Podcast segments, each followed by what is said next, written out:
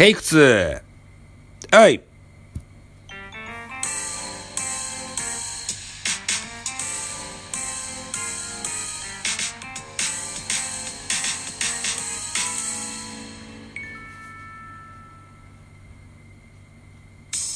はい、皆様おはようございます。ザボでございます。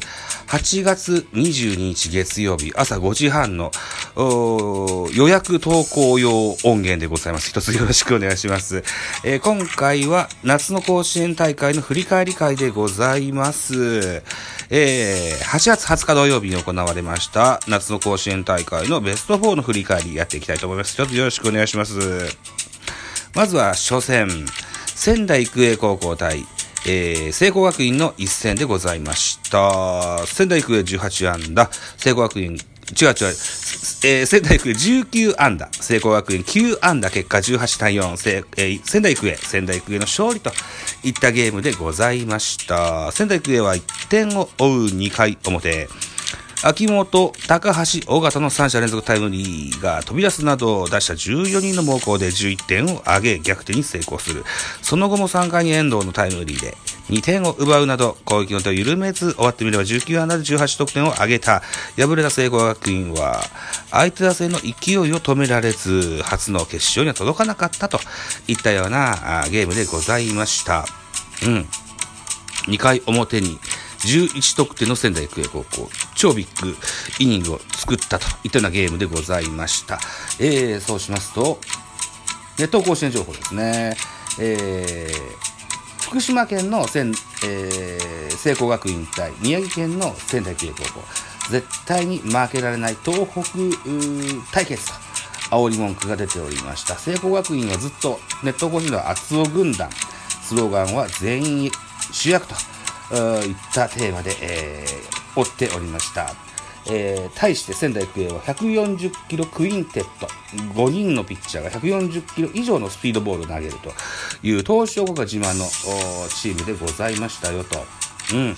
えーっと、聖光学院110人からなるチーム、えーそれを背負って立ったキャプテンの赤堀選手を横顔あとは須江監督というね監督さんが仙台育英の監督さんですけども地方大会の準決勝で相手のチームが、えー集団感染に遭いましてね、えー辞退となったんですね。でこれを受けですね、えー、須江監督。うん辞退した高校の交渉のベースカラー、オレンジの腕時計を身につけて、甲子園大会に挑んでいるよといったような情報が入りましたよといったところでございました。続きまして2回戦、えー滋賀県代表みたい、山口県代表、下関国際の一戦でございます。下関国際8安打、近江8安打、結果8対2。8対2で下関国際の勝利といった形になってます。選票でございます。下関国際が山口県勢では37年ぶりとなる決勝に駒を進めた。下関国際は2対2で迎えた6回表、森の2点タイムリーで勝ち越しに成功する。8回には橋爪のタイムリーと赤瀬、松本のスクイズで3点を挙げ試合を決めた。敗れた近江は打線が再三チャンスを生かしきれず選抜に続く決勝進出とはならなかったと。いった選評でございます。スポナビの選評でございます。ではネット甲子園情報。滋賀県近江高校には世代ナンバーワンと称されます山田春人選手という大黒柱いるんですね。エースで4番でキャプテンですわ。うん、好きなことは for you といったのをテレビの前で喋ってらっしゃいました。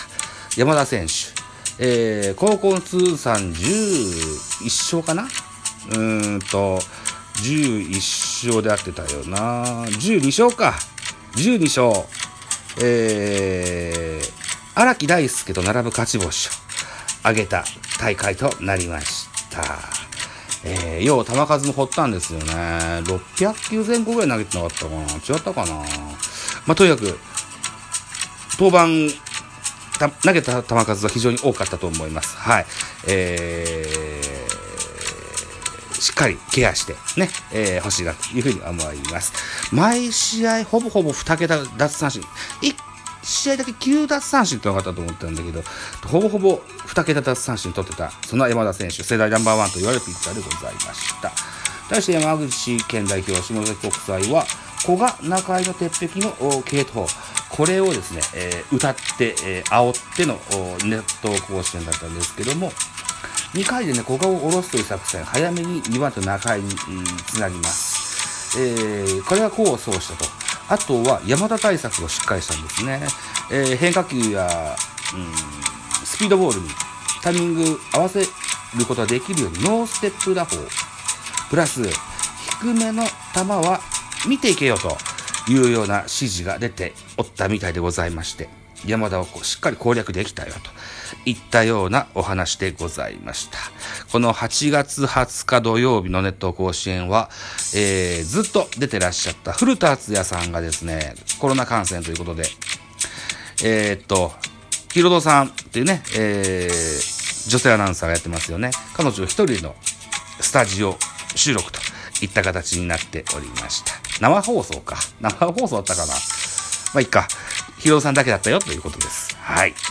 といったところでございまして、もう一回振り返ってみましょう。8月20日のベスト4の戦いはですね、えー、聖光学院対仙台育英のゲーム4対18で仙台育英の勝利。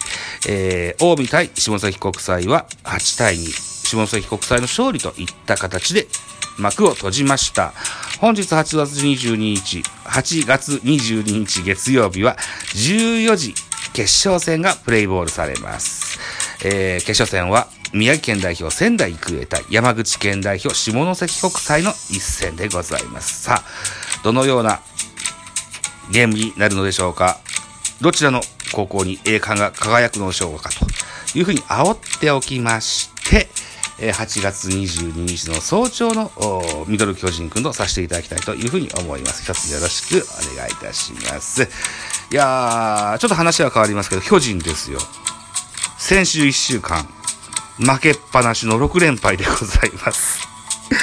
えー、横浜に乗り込んで DNA と3連戦、3連敗。東京ドームに今度は阪神を招き入れまして、3連戦、3連敗。いずれもスイープ。ベイスターズの時はちょっと、あれかな、スイープとは言えないかもしれない。ちょっと、あのー、流れの持ちようによっては、ジャイアンツに勝てた目があったかもしれないけど、タイガース戦はスイープと言わざるを得ません。西、藤波、佐伯、打てません。全く打てません。いやー、どうしたらいいんでしょうか、というような愚痴を 最後に お伝えいたしまして、締めたいかなというふうに思っております。8月21日のタイガース対巨人の振り返り会は、8月22日、本日の夜に収録しまして、8月23日の月曜日に配信しようかなというふうに思っております。ご了承ください。よろしくお願いします。それから今週の木曜日25日、えー、佐々木亮さんとコラボレーショントークライブします。ぜひ多くの方に遊びに来てほしいと思っております。何卒よろしくお願いします。はい。えー、私の世界線は8月21日日曜日の23時14分です。この後に D 弁を収録しようかなというふうに思っておりますので、もしよろしければそちらも聞いていただきたいと思います。今回は、うーん、初めてドカベンが負けたゲームの後日談、インタールード、主に土井垣賞の特集かなと、いうふうに思っております。よろしくお願いします。では皆さん、いってらっしゃい。